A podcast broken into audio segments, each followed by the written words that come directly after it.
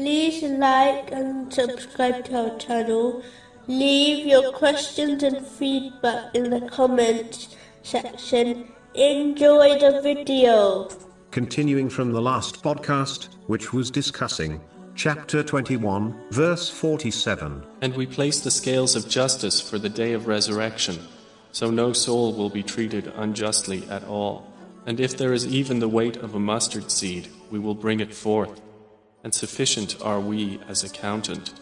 Allah, the Exalted, does not wrong anyone, as he simply repays one's actions. Therefore, if a Muslim is rewarded because of their actions, they should praise Allah, the Exalted, as He alone provided them the inspiration, knowledge, strength, and opportunity to perform the righteous deeds. And if a person is punished for their sins, they should blame no one except themselves, as the path of obedience and gaining reward was made clear to them. Yet, they chose to reject it. This has been advised in a narration found in Imam Bukhari's Adab al Mufrad, number 490. A Muslim should never forget that even if they themselves or others forget about their righteous deeds, Allah, the Exalted, will not. He will have them recorded, and He will reward them accordingly. In addition, a Muslim should perform righteous deeds regularly, according to their means, even if it is a little, as Allah, the Exalted, observes one's quality, meaning their sincerity, not the quantity, of a deed.